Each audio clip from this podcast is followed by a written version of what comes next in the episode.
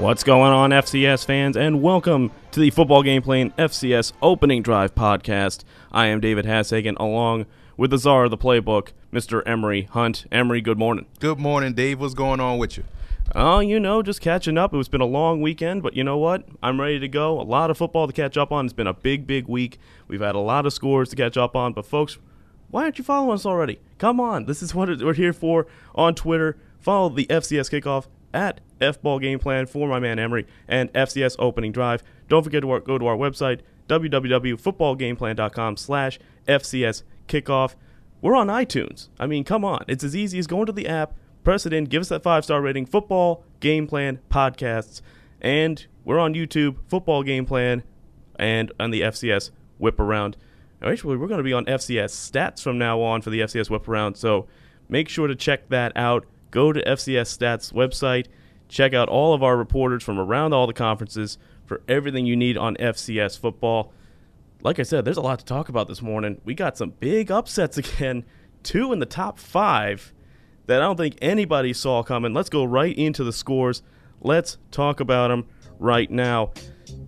South Dakota State goes down to number six Youngstown State. The Penguins don't sleep on the Penguins ever, 19 to seven. Tevin McCaster with a big score there. And what, what's impressive about that game is that Youngstown State is doing it without their starting quarterback. Uh, so they're r- really winning with their ground game. Backup quarterback has done well, and I was mostly impressed with the defensive performance because we talk about South Dakota State's ability with those big three: uh, yeah. Taryn Christian, uh, Jake Goedert, the I'm sorry, um, Dallas Goedert tight end, and Jake Wieneke. So they shut those guys down. So shout out to Youngstown State and also shout out to Brian Chris, the receivers coach over there, does a great job. Absolutely. Another big upset, Sam Houston State. We knew they could score points. We were a little questioning about their defense, and Central Arkansas took care of business 41 to 30. Big upset for the Bears. It was such a big upset. We opened with their fight song, man. So shout out to the Bears. And the, the thing was, I remember last week during the preview, I mentioned, hey, they can win this game if they can create turnovers. But I didn't think it could happen because I thought Briscoe does a great job of protecting the football. So shout out to that defense getting turnovers. I think they forced three interceptions, and their offense really answered the call by returning the favor by putting points up on the board. 41 points against San yeah. State is huge. Absolutely. You know I love my option football. But here's the problem with option football. If you go behind early, you get caught in a mess. And that's what happened to the Citadel this week. They lose to number 23 Samford 35 14. It was 28 0 after the first quarter for Samford.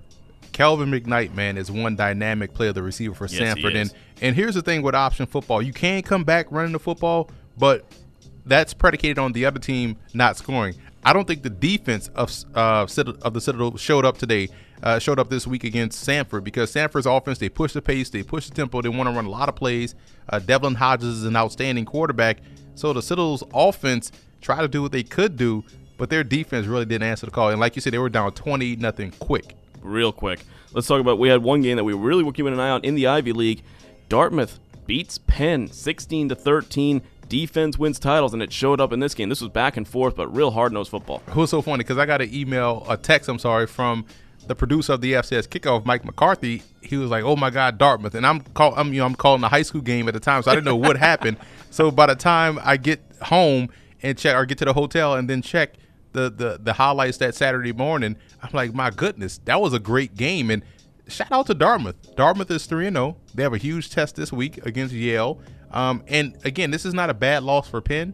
Penn is a good football team. They have yeah. a great receiver in Justin Watson. Their running game is going to be phenomenal. They just ran into a very good defense against Dartmouth. I think the big big green are back defensively.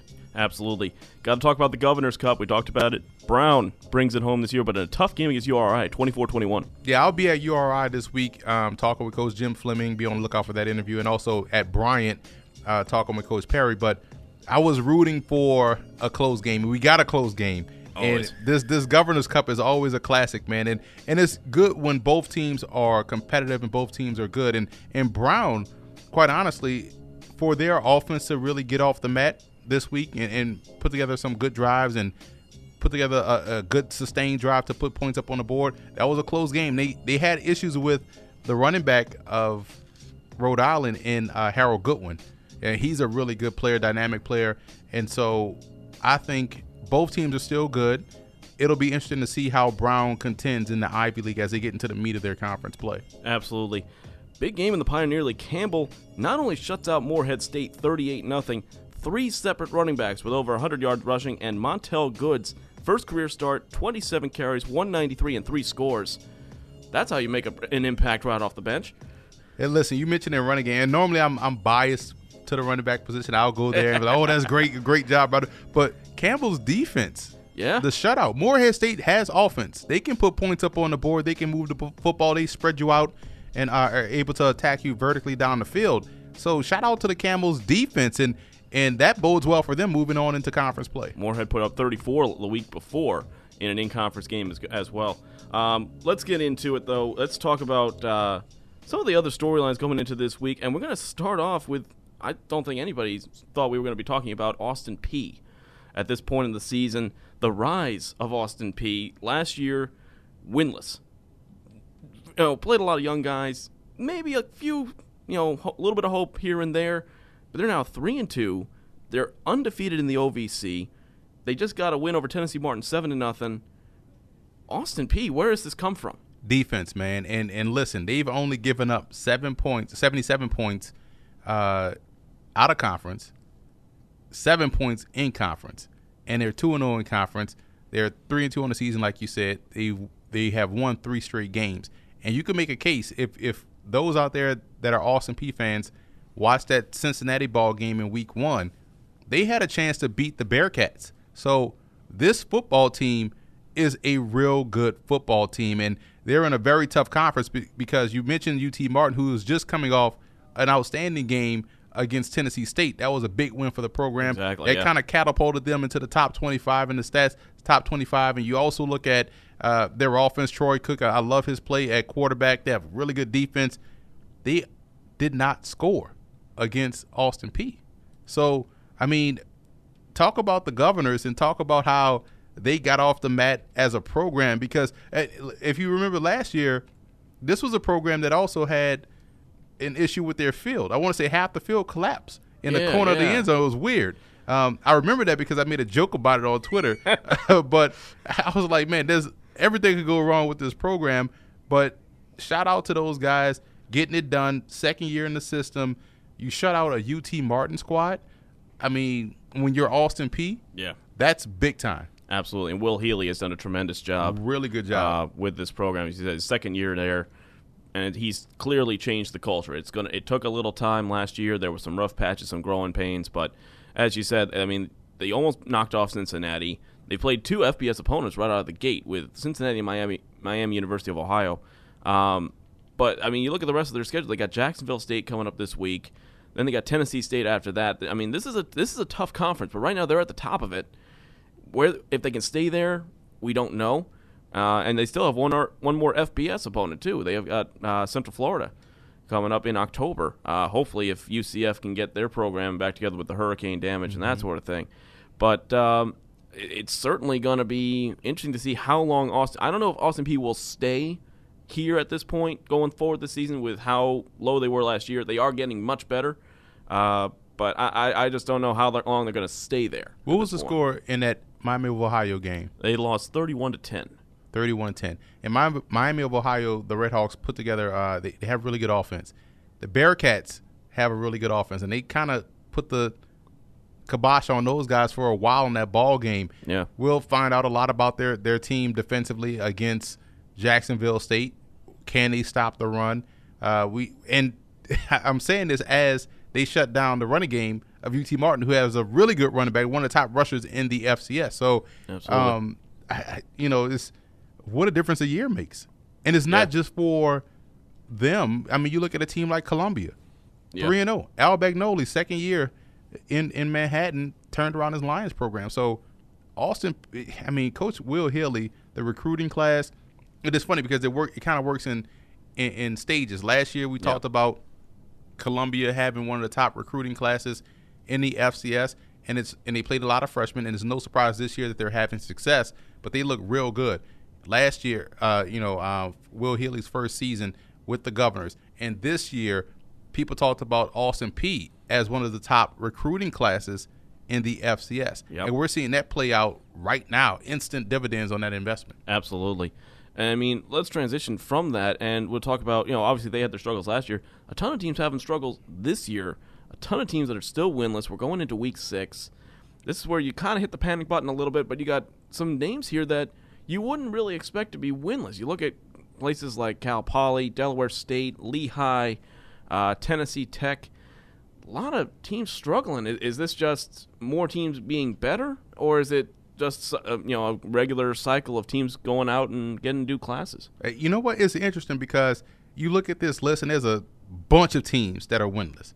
And usually around this time, you have maybe three to five winless teams. Yeah. Right? But I feel like we have 15 here on this list. And it's, and you mentioned Lehigh. That's the most surprising to me because they can score. Yeah. Um, and you think at some point, okay, you don't, you don't have defense, you'll outscore some people, but they can't outscore people because they're giving up so much defensively. Yeah. So it's embarrassing. But I'm surprised they are winless. Um, another winless team that I'm surprised about, Cal Poly. You mentioned they're usually a bugaboo for FBS teams. Yeah. I want to say they beat one last year I think they did. Yeah. Yeah. it was either last year or the year before they knocked off somebody in the FBS. because of their option game, and, and they were in the playoffs last year. So I'm surprised they are winless. Uh, you also look at a team like who else on this? Indiana State, and they're a unique case because they got blown out by Tennessee, Yeah. expected. Yep. But all the other games against FCS opponents, they lost by two points here, maybe a point there. They lost 42-41 to Liberty. Yeah. You know, and so they're unique. They're probably better than the rest of the field at Owen, whatever they are. Uh, but Lehigh has to be the most shocking to me. Yeah, absolutely. And I, I actually I wrote down a couple teams here off this list who I think could get wins this week. Lehigh is one of them. They're at Colgate this week. Colgate not having a great year either. Um, another team I'm looking at, Gardner Webb. I mean, they've got obviously an, a D2 opponent this week, so if they don't win that one, Right. Then, then they, they got problems down there got in bigger problems Springs. Right. than, than that. Um, and also Morgan State, I think, is another team that can get a win this week against South Carolina State. Interesting matchup there, but again, two teams that have struggled a bit. I think Morgan State finds their feet this week. What do you think? Who gets off the mat? Well, here's the thing with Morgan State, I, and I was high on Morgan State going into the season. You know, I spent time down there with Coach Fred Farrier, the head coach. They brought in a new uh, quarterback, E- Elijah Staley from Mississippi State, the big six-seven transfer. For the first three weeks of the season, they hadn't scored a point. Yeah. So they were shut out three straight weeks, and I was on that broadcast for the Towson Morgan State game, and they you saw okay, this is when the the, the offense is going to get rolling. This is when they're going to push the ball into the end zone. Yeah. and it never happened. It, it was self inflicted wounds. So I'm shocked that they are not. Uh, I'm shocked that they're uh, winless, but also their offense is sputtering because I think their defense is really good. And you're right. This game against South Carolina State on a Friday night um, in Orangeburg, South Carolina, that's going to be that's a huge game for Morgan State because if their offense can't get off the mat, uh, we saw South Carolina State give North Carolina A and T some problems last yeah, week. we did. Uh, so they seem to have found their quarterback. Can he find a running game? Will he have success against the Bears defense? We we we don't. I mean, I, we shall see. Uh, but this is a huge game for this Bears football team. They go down there and lose or lose in a bad way. It could get ugly. They, you're going to see like wholesale changes. I'm not talking Yeah. about coaching changes, but uh, whole lineup just lineup. Yeah, yeah. lineup. They're, hey, we got to get new new guys in there and, and see what we could uh, do to, to turn this thing around. Absolutely, got to get something going. Again, folks, this is the football game plan FCS opening drive brought to you by the Connecticut School of Broadcasting. Follow us on Twitter at the FCS Kickoff, at FCS Opening Drive, and follow Emery uh, at FBall Game Plan. And don't forget to follow us and give us that five star rating on iTunes. Football Game Plan podcasts, we're on there as well. Let's get into the award season. We're getting into that. We're only five weeks in. It's time to pick out some favorites looking at the Walter Payton, we're looking at the Buck Buchanan, the Jerry Rice Award winners. There's a whole bunch of guys on here. We got to start though with the dual threat guy from Alcorn State, Delance Turner, who really is turning some heads. I think he could. He's looking like a guy you could see on a Sunday afternoon sometime in the future. Well, he has the size. He's 6'1", 214. Um, he's a senior, so he's on the radar.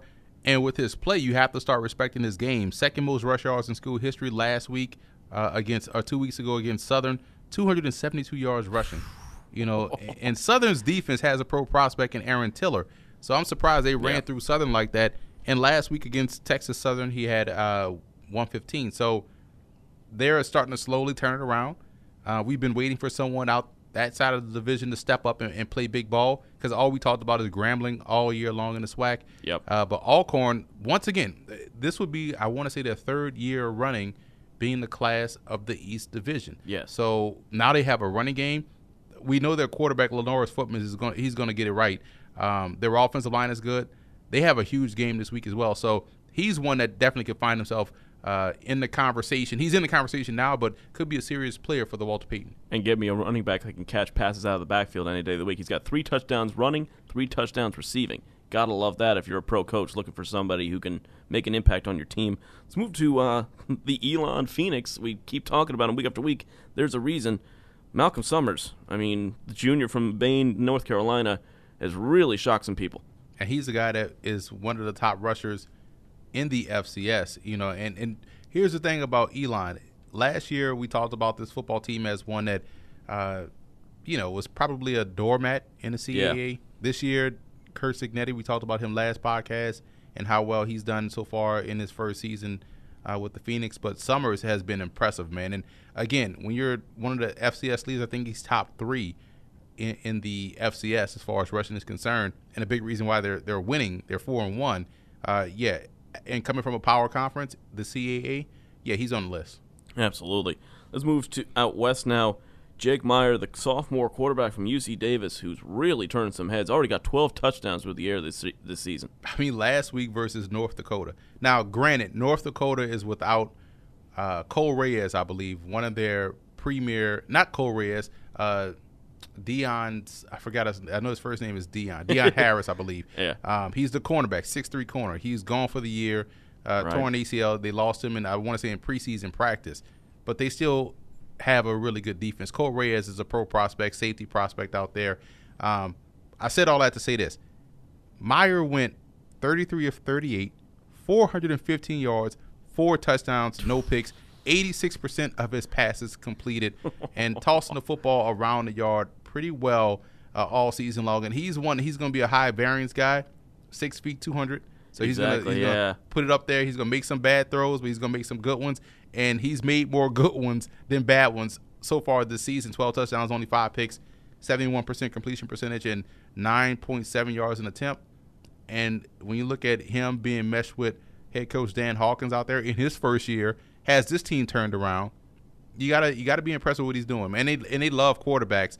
Uh, the Walter Payton Award, so Yeah. he's definitely going to be one of the guys that they talk about in the midst of the Briscoes and guys like that. Always goes to the quarterbacks. Always, always. Let's move to the defensive side of the ball, though, real quick. Let's talk about Emmanuel Olenga. And this is a guy that not many people will probably know because he's playing in the Pioneer. He's playing for Campbell, redshirt sophomore.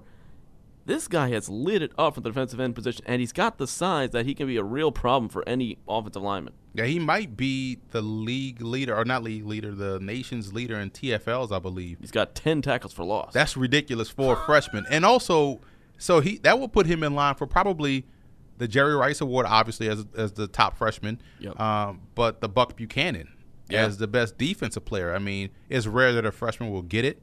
Um, there's a bunch of defensive guys that are probably uh, end up being that that player. I know Colgate's Pat Afriyie came back uh, last week, and he's one of those guys that was a preseason favorite for that award. But Yeah.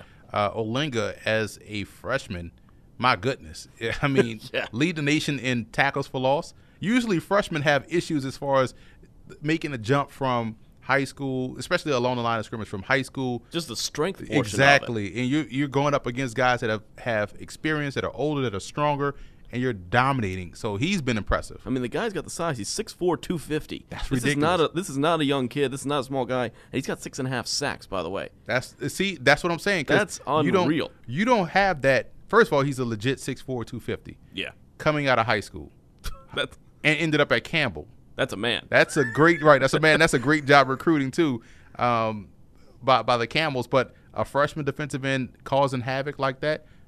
I, uh, listen, it wouldn't surprise me to see him on both lists this this postseason. and to look on the watch because they are moving to the Big South next year. So we'll see what happens. Let's move on to Gardner Webb, though. Their linebacker, the senior Kenyatta Dunbar, who's having a tremendous year.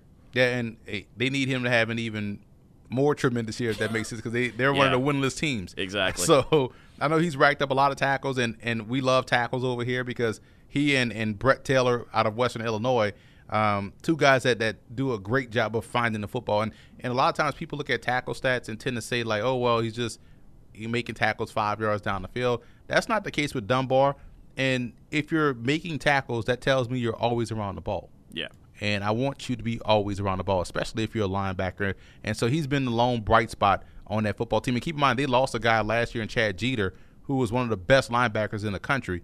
And so they get Dunbar in there to step up and make plays, and that was a strength last year for the for the uh, running Bulldogs, their linebacking core, and to lose guys at that level, and to have a guy like Dunbar step up and and provide that leadership and that production speaks volumes.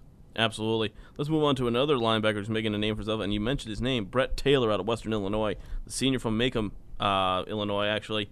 6'2", 230, he's got the size, and he's around the ball all the time. He's a local guy, too, man. So that was a big-time fine for the Leathernecks getting the guy to stay yeah. home and, and uh, contribute to the program. He may leave Western Illinois as the best linebacker in program history. Mm-hmm. So that says a lot about that program. It says a lot about what he's been able to do. They play in the Missouri Valley Conference, so you know they get tested yeah. with the running game. Um, and I like how he's been able to grow into a better guy in pass coverage. So he can do it on both ends. He's one of the best FCS draft prospects this year, and I'm glad to see him get out there and, and go balls out once again to the senior, you know, uh, and yeah. he may end up in a postseason All Star game too. Absolutely. And let's talk about one other linebacker that, again, we're going back to Elon, Warren Messer, who's had a tremendous year for Elon. Defense and running game has been the call and call for the Phoenix, and and Messer is another one, a guy that has racked up a lot of tackles, but productive tackles. Yeah. And we talk Elon, we talk defense. They held uh, who did he play last week? Elon uh, beat Albany last week. Beat Albany. nothing. And Albany does a great job running the football. Albany's offensive line is huge. Yeah. And for Messer to be a factor versus the running game, and we know that's what you have to do to beat Albany. Stop the run, make them try to throw the football. Elon did that. They couldn't have success. They win that ball game. Messer and their running back Summers are big reasons why Elon is good this year. And what I love about Messer, if I'm a pro coach too, you got tackles for loss, he's got a sack, and he's got a pick as a linebacker. You love to see that ability to track all parts of the game at that position. Hey, he's filling up the stat sheet, and that's what you want to see. Exactly. Two other guys we want to talk about real quick, and let's talk about the Monmouth running back Pete Guerrero, local kid from Lyndhurst, New Jersey, who's really been a force for Monmouth in the running game this year. And he's a freshman, so he's in yeah. line for that Jerry Rice Award. And I, I did the broadcast last week, uh, Monmouth Bucknell game, and so I got to see Guerrero early in the game because he went out with a knee injury. Um, got hit on the side of his knee. I think he's going to be fine, but he, you know, he obviously was dinged up in that game and didn't play. And another guy came in and, and ran all rough shot over Bucknell. So they ran o- o- over Bucknell. But prior to that game, Guerrero was the leading rusher on that football team as a freshman, and he's probably going to be healthy this week, eh, or maybe in another week or two. But he's a guy that you want to keep an eye on because he has speed and quickness. He gets to the outside uh, before you even realize where the ball is. So yeah. I love his his vision. I love his quicks and his burst. Um, he's going to be good. And, and Kelvin McKnight, we talked about earlier, a guy out of Samford. Um, he's there. They lost three of their top four receivers. The one returning was McKnight, and he's yep. paying dividends. Exactly, and stepping up nine touchdown catches so far this season. Again, folks, this is the FCS Opening Drive podcast presented by the Connecticut School of Broadcasting. Dave Hassagen here with Emery Hunt, Lazar the Playbook. Let's get into uh, before we go to our break overrated versus underrated. And there's always this is always going to cause controversy. We know that. You know what? Deal with it. It's fine. Let's start with some players though that are underrated in your opinion that do not get the respect. Well, when you're talking underrated, you're talking about you know a team that you know uh, players or guys that don't get the hype or you know um, people are not talking enough about, which is always key. So there's a bevy of players we can go with in this in this we can go in this direction or, or any direction with this this particular um, topic. But one guy I mentioned last week, but I've been impressed with him because he's a sophomore, is Kurt Rawlings. I know I said I think I I call him. Uh, I probably called him Kevin or something like that Kevin last. Or Kyle or something. Yeah, Kyle. Like I think I said Kyle last week. something like it's that. Kirk. And again, that's how underrated he is. I messed his name up. It's Kirk Rawlings. and, um, the the fact that he has Yale playing lights out. I'm talking about Yale offense hasn't looked this explosive since um, a couple of seasons ago when they had a quarterback that transferred from uh, Clemson. I forget his name, but he was a really good quarterback. Morgan Roberts. And Yeah. so when you look at Rawlings right now, leading the the Ivy and, and you know the passing game, and has his team undefeated, has them set up for a big game this week against Dartmouth. Um, I don't think I don't think people give the Ivy League enough credit for the Yeah. style of football. And Rawlings, as a sophomore, is doing a phenomenal job in what he's doing. Also, the quarterback. And I, obviously, it's easy for me to go back and mention the game I just was at. But uh, Kenji Bahar, the quarterback of Monmouth, Yeah. I was impressed with his his. He's another sophomore, um, and he was playing opposite of a sophomore in uh, Bucknell's quarterback, but it was two completely different Yeah. games. Like Bucknell's QB looked rattled. Bah- Bahar looked calm, collected. He was in control. He reminds me a lot of PJ Walker that played at Temple last year. That's now with the Indianapolis Colts. Just a, a calm presence, great passer in the pocket, good decision maker. Him and Kurt Rawlings are, are playing some phenomenal football. And Rawlings' stats, I have it pulled up here. Only 602 yards, 620 yards passing, but six touchdowns, two interceptions, 76% of his passes complete. So he's playing efficient football and distributing the football to a lot of different targets, and he's protecting the ball. Monmouth always an underrated program too. They always have, have a couple guys on there that you can say, okay, I see, I see what you're doing there. Let's talk about some other programs that, that are underrated. There's quite a few that we could mention. I mean, you look at Weber State as one of those for me. South Dakota, even uh, obviously with their injuries. But who do you have as like some of your underrated programs for the season? Oh, that's a good question. I think underrated for the uh, so far this season. I, I like to go in the Pioneer League and give Campbell some props. Yeah, Um, again, we know they're moving out next year, but we talked about this last episode where the Pioneer, you're really only talking about San Diego, um, Butler, uh, Dr- Drake and Dayton, maybe, you know, and now you're talking about Campbell. Yeah. And Campbell has been playing well, so you have to give them props. They're very underrated. Nicholls is underrated as well. Uh, the Colonels probably could be sitting at four and one, really um, five and zero. They had Texas A&M on the ropes too. yeah, they did. And so it, Texas A&M had to win that one late. Uh, so I, I say those two are very underrated programs, and I just think those two those two programs are usually the the ones that are toward the end of the standings in the conference. Yeah. But this year they're near the top. They're competitive. They're good.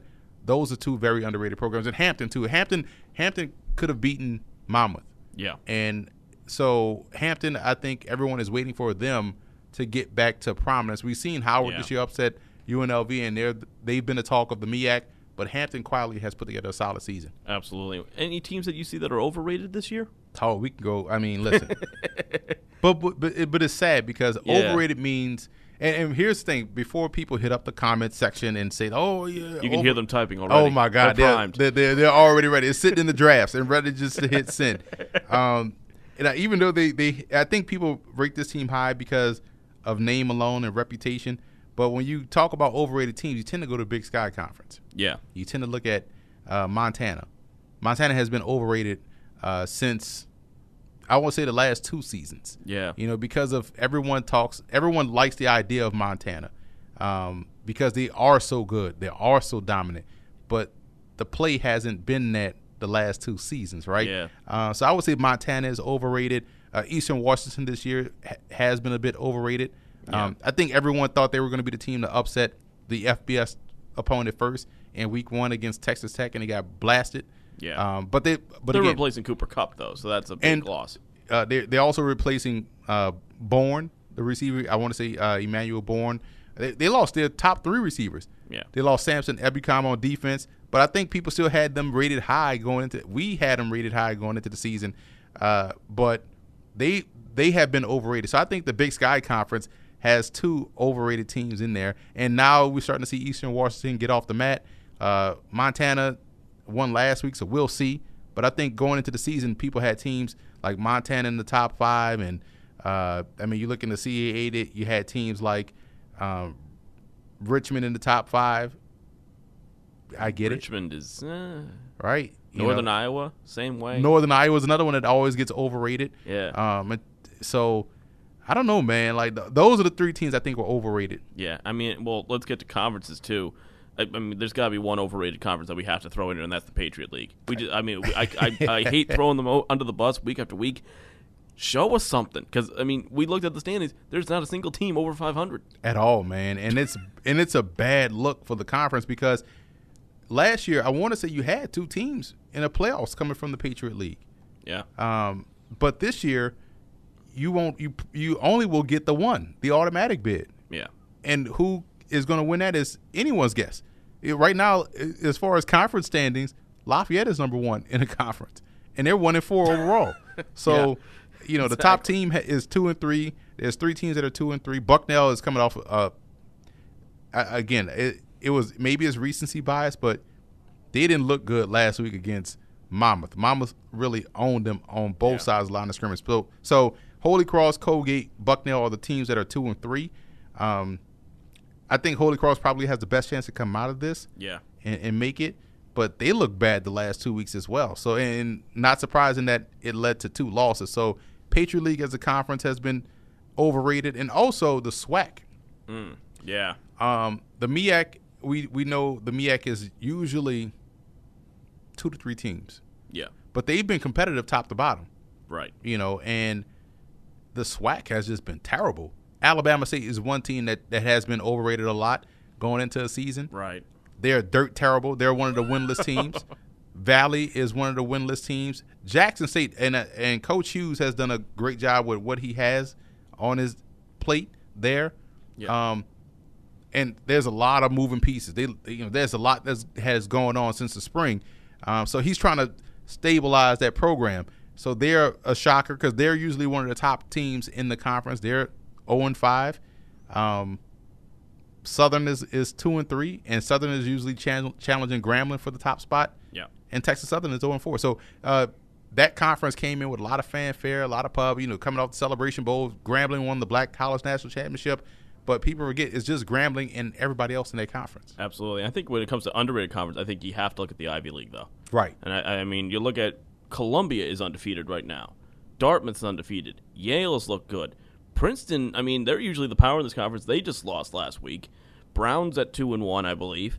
This whole conference, I mean, you never look at them because they aren't eligible. They don't go to the playoffs, so you never know what they're capable of. But every team, top to bottom, is competitive this year in the Ivy. You know, you know why? National recruiting base. Yeah. You know, so they can go and if you look at their rosters, you see multiple guys from California, you mm-hmm. see multiple guys from Texas, all over the country. Um, when you have a national recruiting base, you're going to get some of the top talent across the board to come in. Yeah. And we talked about how last year Columbia had the top recruiting class. Harvard is always talked about as being one of the top recruiting classes. Head coach Tim Murphy does a great job in developing guys that he has on the roster. Dartmouth is one that is has done a great job routinely in replacing key players. Um, last year their defense was down. Now their defense looks dominant. And Coach Buddy Teevens has done a great job with that program as well. Yale played a lot of freshmen. Tony Reno did a great job recruiting. Yep. Now that's paying off. Um, you know, Coach Estes at Brown, and we know about Coach uh, Priore at uh, Penn, and, and Coach Surace at Princeton. So right now, everybody's just waiting for Cornell to get off the mat. Um, Cornell is winless, but Cornell usually has a competitive squad. So I think their national recruiting base has really stockpiled talent in the Ivy League, and and if they were to compete in the playoffs, we've seen how they've done out of conference. Absolutely, yeah. So you know they've done well out of conference this year, which tells you how strong they are, you know, as a team. Yale beat the brakes off Lehigh. Yeah. You know, Lehigh was, is one of the top teams, I believe, talent wise, in the Patriot League. So, or in the FCS. You can't argue that they're not talented offensively. Hell, they got two pro prospects at yeah. wide receiver and a good quarterback in Brad Mayes. So, we've seen this. And at some point, either the Ivy League will join the playoffs or create a bowl game scenario like the Celebration Bowl, yeah, or play something like that. They've already flirted that out there, like, hey, we love a bowl game against. They, they even said went this far. They said we would love to compete in a bowl game in Florida against a lower tier FBS school. So Ooh. they've set the parameters and called out this. so they already know they have talent. Okay. They already know they, they can compete. So it'll be interesting to ride. But I, I, I do agree with you with the Ivy League being uh, one of the underrated. I would also toss in um, the Big South this year. Yeah, absolutely. Very underrated. Monmouth, Kennesaw State, Liberty before they went on that two game losing streak, and Charleston Southern quietly has gotten off the mat. Yeah. Won two straight games. And Presbyterian, they don't beat themselves. They're disciplined. They're going to be in every ball game. Um, they're a tough football team to, to play. Um, they may not have the talent overall or as much of talent as everyone else has, but they will be a hard opponent. So I think the Big South and the Ivy League are two underrated conferences. Absolutely. Folks, we're going to take a quick break here on the podcast. We'll get back to it in a minute. We got some a couple more early games to talk about. We got some NFL prospects, and we got some really interesting games coming up this week that we're going to talk about. Again, this is the FCS Opening Drive podcast with me, David Hassagen, and Emory Hunt. We'll be back after this quick break. So you've been thinking about changing careers. Well, now's the perfect time to check out Connecticut School of Broadcasting. We have nearby campuses in Stratford, Connecticut, Westbury, Long Island, and Hasbrouck Heights, New Jersey. Almost everything you hear on the radio, everything you see on television and on the internet was made by a creative team of audio and video professionals. Producers, camera operators, sound designers, these are the people who work behind the scenes to make it happen. Connecticut School of Broadcasting can help you switch from your current career path to the more exciting world of audio and video production. We've placed thousands since 19 1964. Visit gocsb.com, call 1 800 TV Radio, and come in for a studio tour. It's your chance to test drive the same equipment that's used in real radio and television studios, talk to the instructors, and meet other people who share your excitement about the radio and television industry. Listen, if you're ready for a career change, if you like the idea of working behind the scenes, come in and see what a career in broadcasting is like and see if it's right for you. Connecticut School of Broadcasting has nearby campuses in Stratford, Connecticut, Westbury, Long Island, and Hasbrouck Heights, New Jersey. Call 1 800 TV Radio or visit gocsb.com. what is the purpose of trash talking? Man, the purpose is, you know, if you can get in the guy's head, go for it. Sports Smack Radio, Jacob Higgins on MESN, Metropolitan Entertainment, and Sports Network. Tune in every Thursday, 11 a.m. to 12 p.m. Eastern Standard Time at MESNRadio.com for the best sports talk, period. Sports Smack delivers you the 411 on everything sports, from football, basketball to baseball, plus all of your fantasy sports updates. Are you up for the challenge to battle my knowledge? Well, if you are, bring it. Dial 609 910 0687. Sports Smack Radio. Best in sports, period. I don't even know your name, but you know mine. Life just got easier. If you're hungry or plan on being hungry, DeliveryNow.com has the easiest and best way to get great food delivered now. Order online or by phone from your favorite restaurants all in one place. DeliveryNow.com. Delivery is fast and friendly. Once you place your order with DeliveryNow.com, all you have to do is sit back and relax. We'll take care of the rest. Great restaurants, great food, easy ordering, and great professional delivery. DeliveryNow.com. You deserve it great today.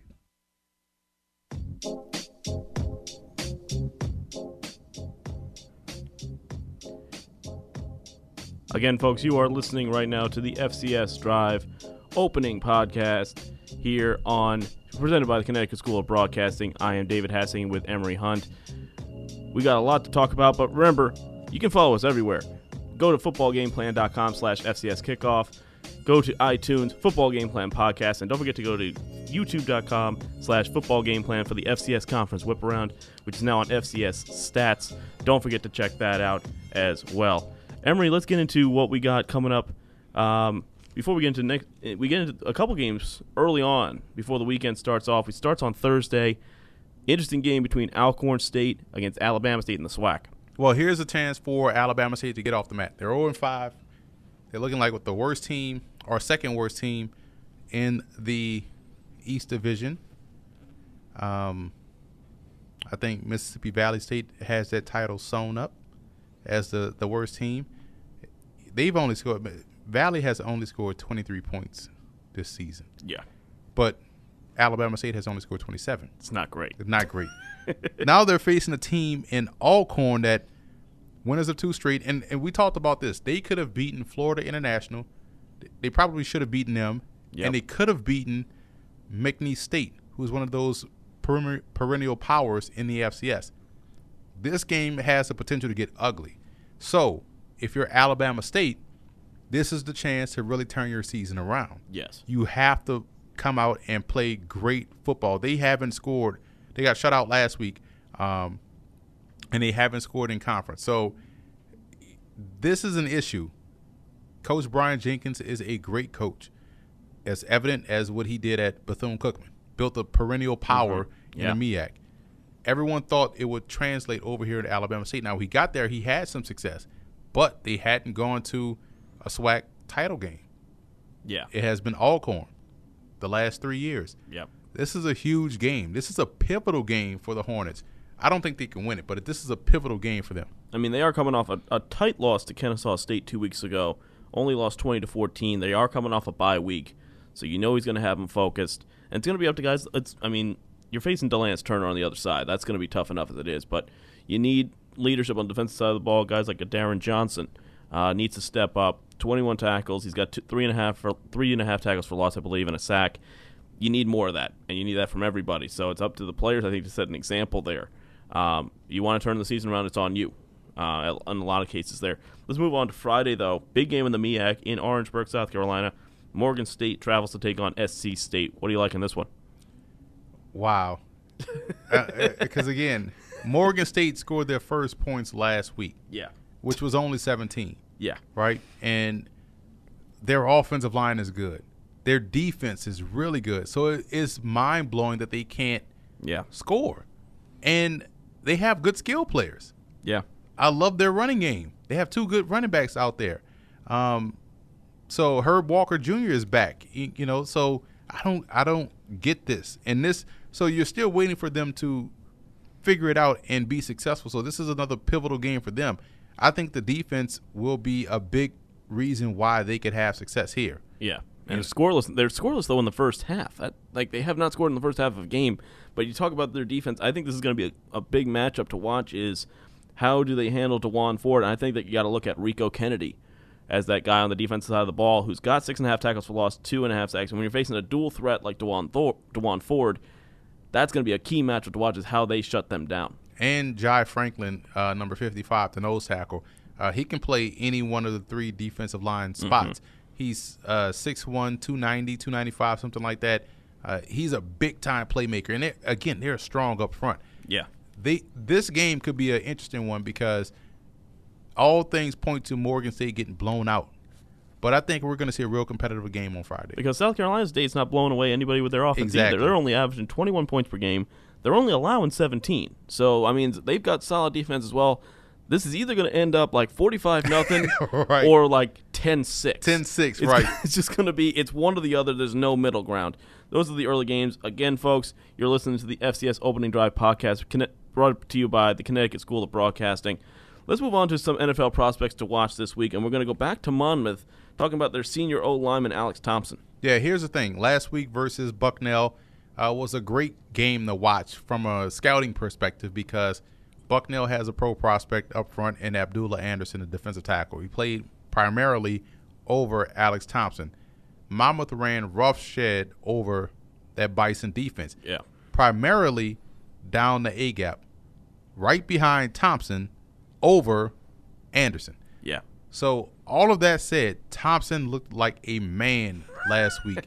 uh, I've never seen someone just really stonewall. Every time they ran up the middle, he was able to lock and then turn the defensive back and create a huge lane for the running back.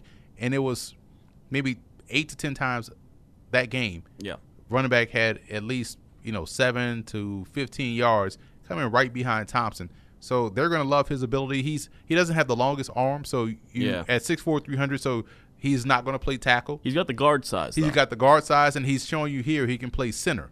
Yeah. So keep an eye on him. And and Pat Afriyie from Colgate here's he was the ECAC Defensive Player of the Year last year, right? And was injured coming into the season. You know, just a minor injuries. He played in Week One, then missed a couple of weeks, got hurt, so he missed that uh, Richmond game, which was huge for them. Yeah. They could have beaten Richmond, um, but he's back last week and instantly made his presence felt, getting the sack, TFL, and things like that. But Afriyie is 6'2", 240, probably going to be that outside linebacker uh, as a pro he's a defensive end for for Colgate. One thing I know about the Raiders and, and Coach Dan Hunt is that they do a great job of developing guys. Right. So to watch Afriyie come in as a freshman and constantly get better or consistently get better, and he has a chance now to put together a, a good stretch of games to get into one of these postseason All Star games. Now it may not be the Senior Bowl, but it may be the NFLPA game. It may be the East West Shrine game, but he has draftable talent yeah. and is and should be able to play in one of these All Star games. Absolutely. And let's move now to Florida A&M, and you got a pair of wide receivers that you're looking at that could be playing on Sundays, Chavis Murphy and Brandon Norwood. What do you like from both of these guys? Well, Different so- kind of players? Different kind of players. Norwood is more explosive. Right. Um, and Norwood plays on the outside. Uh, he's a guy that he's been their big play threat. Um, he's been the name player that we came into the season looking for and, and looking to watch. So he's always been on our radar, and he's been good. Chavis Murphy stepped up last week uh, and showed his value against North Carolina Central. He plays in the slot, and I say that because I'm setting up why it's, it's intriguing. He's six six two ten. So normally people think of slot receivers, they think of shorter guys, yeah, quicker five guys. five ten, five eleven ish can you know hit the little post route if you need him to. Six six. six six. That's a dangerous man That's a right there. dangerous man, man. So he has he has a chance to continue to grow his game. I think he can fill out his frame to about Yeah. two thirty, um, because he's wiry built. But I can see, and you look at the hips of a guy, and you can see, okay, he can he can add weight. Yeah. And I think he can get up to two thirty five, you know, or two thirty, which will make him a pseudo flex tight end. I was about to say, yeah, tight end at the next level, definitely. Exactly. So you, you look at him and you look at his game against North Carolina Central. He had a really good game, and you see development prospect. Murphy is a guy that you want to keep an eye on, but Norwood is the is the playmaker. Absolutely. Let's move on into week six. And we said there's a lot of interesting matchups here. You got a bunch of winless teams going against powerhouses, but we're starting off with an interesting game. And you mentioned Presbyterian before when we talked about the Big South. They're at home hosting a team that you've had in close to your top 10 last couple weeks, and that is St. Francis. They're hosting them at Bailey Memorial. What happens in this game? Does Presbyterian have enough, you think? Well, this is a game of intrigue, man. I wouldn't call it an upset special. A game of intrigue. I like that. Intrigue it's, it's unique. You know, it's, it's intriguing, right? So, Yes. uh, St. Francis, I've always thought is built like a CAA team, right? So they're built a lot like Monmouth is built, um, and they'll win this game, I believe. But we just made the point that the Blue Hose don't beat themselves. Right. It's going to be close. We, we'll be checking the score and, and, and say, like, man, why are they not blowing this team out? Why is it still close? Look at this score. And by the end of the game, we'll see them lose by double digits. But intrigue because St. Francis is a really good team, but Presbyterian is a well coached. Absolutely. Let's move on to the next one. A big game in the Patriot League, and you mentioned Pat Afriyie coming back. He's going to be tested because Colgate is hosting Lehigh, who have you said talent through the roof. They're 0 and 5. You know they're going to be angry. They're angry at this point.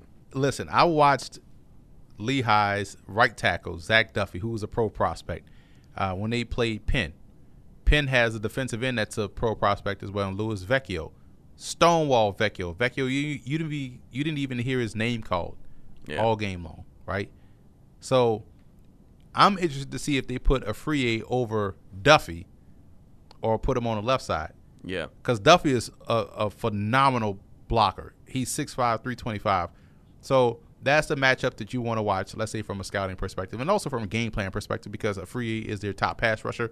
Um, we'll see where they align him. As far as Lehigh's defense, which is the big story in this ball game, can they stop the run? They Yep. haven't stopped the run. Yep. Print, uh, Penn ran for nearly 200 something, 300 something yards Yeah. on them. So Colgate only runs like they run out, they power run. So either you're going to be stout or it's going to be like a kid holding a hundred pound weight. It- you know, it's, it's going to be, it's going to. So that's one that we will learn a lot about the defensive pride of Lehigh. Yeah, absolutely. Let's move on to another big game in the MEAC. 0 and 4 Delaware State taking on 5 and 0 North Carolina A&T. A&T, I think a lot more people are getting their eyes opened up to this team and how good they could be. Well, here's the thing. This is the challenge for A and T. It's to not overlook this Hornets team. Um, Right. You know, they they met their match last week. They I thought they overlooked South Carolina State a bit, Yeah. and they won a game what twenty one seven. Yeah, it was it wasn't overwhelming there. It wasn't overwhelming, and so this is a game where you could find yourself sleepwalking because you're supposed to beat Delaware State. Yeah. Um, just too much talent right now. This a talent disparity between the two programs. So I'm interested to see the resolve and the mental toughness of the Aggies. I love Lamar Raynard, the quarterback. He's playing phenomenal this year. Yeah.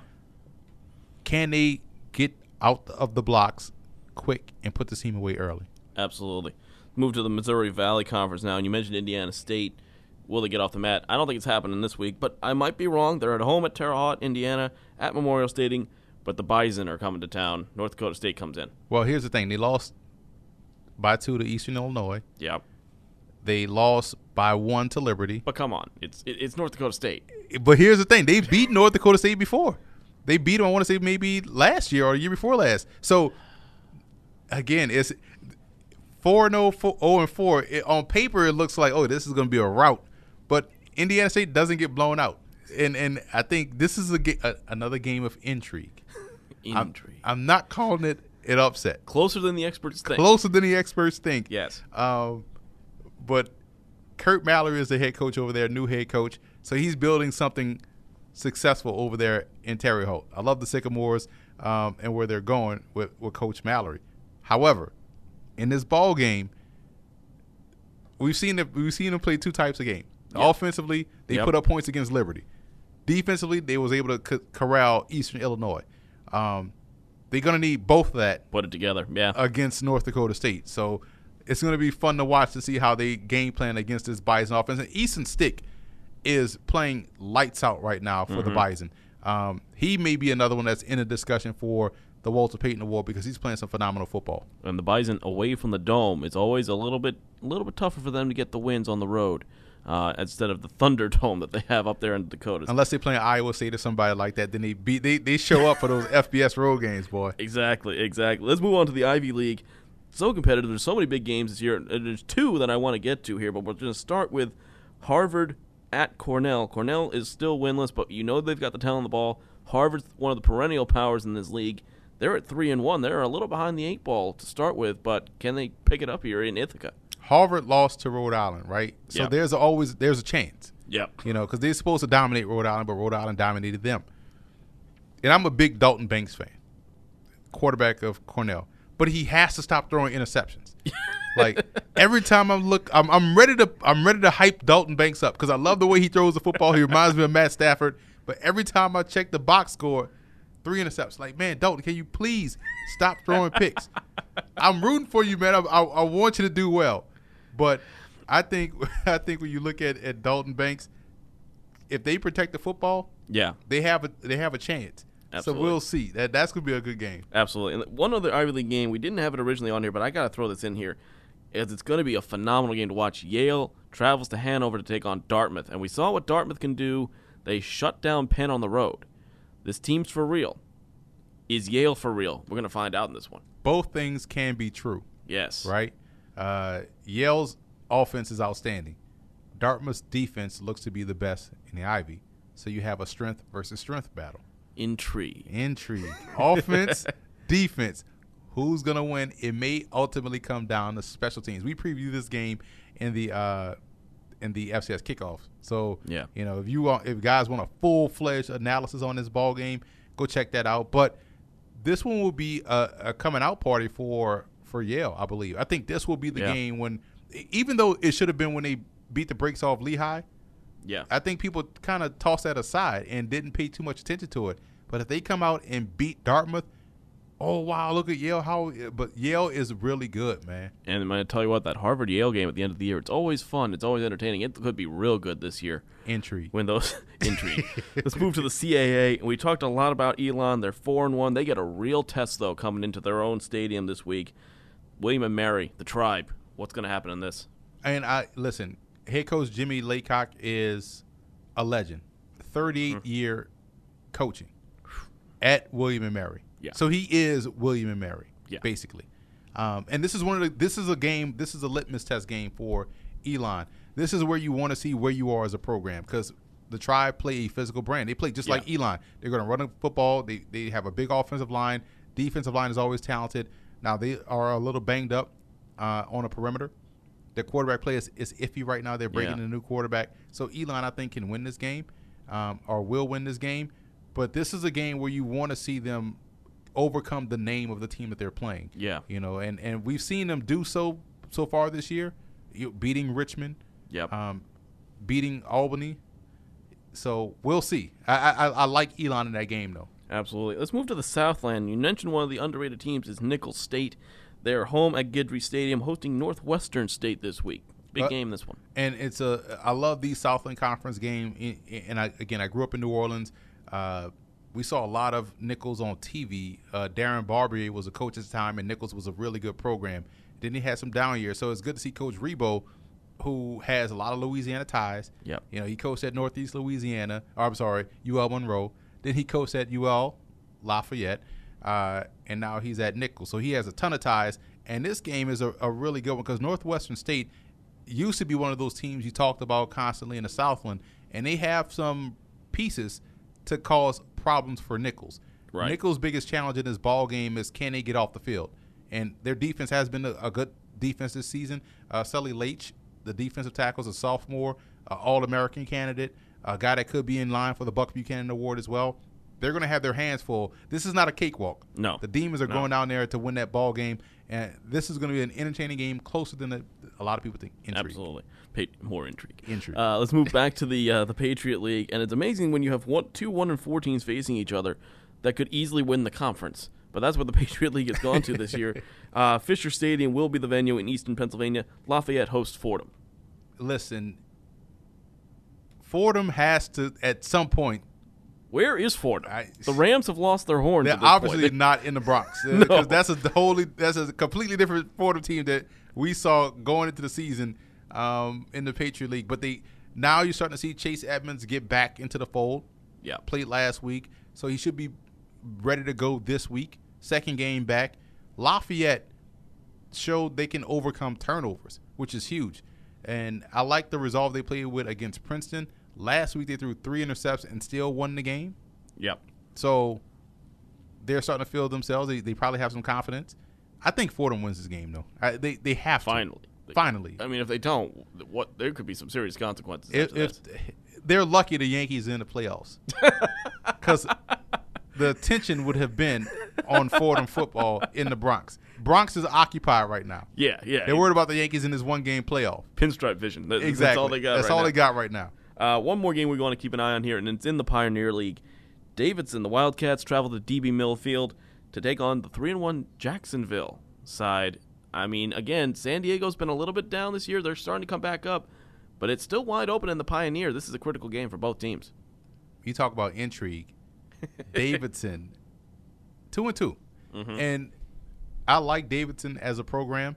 Uh, I feel like they they eventually will get it going, but Jacksonville has been one of those perennial powers in the Pioneer League, and I think Jacksonville is going to be moving up pretty soon too, moving out to another uh, another conference. So we'll see how they move. I know they're going to go to scholarship football, I believe, soon.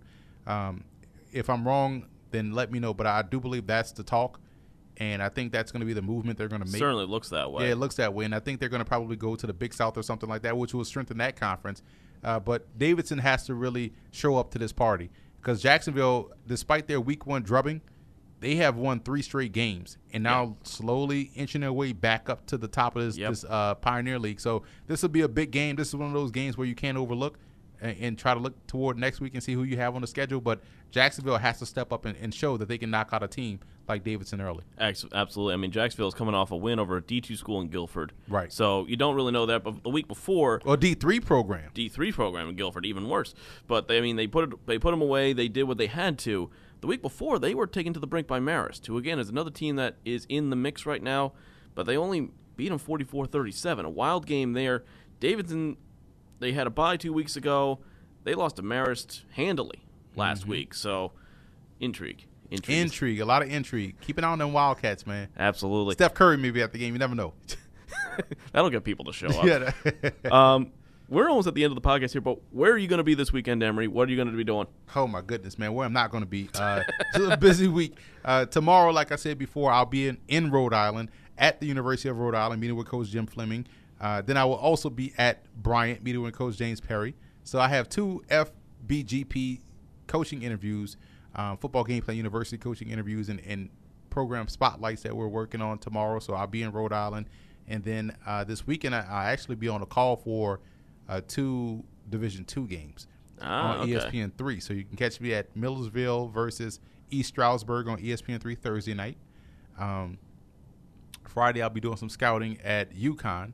They have a real good game up there. UConn plays Memphis. Yep. Get to see Riley Ferguson, um, and and UConn has some great talent defensively. Then Saturday I'll be back in Pennsylvania on ESPN three Kutztown at Bloomsburg.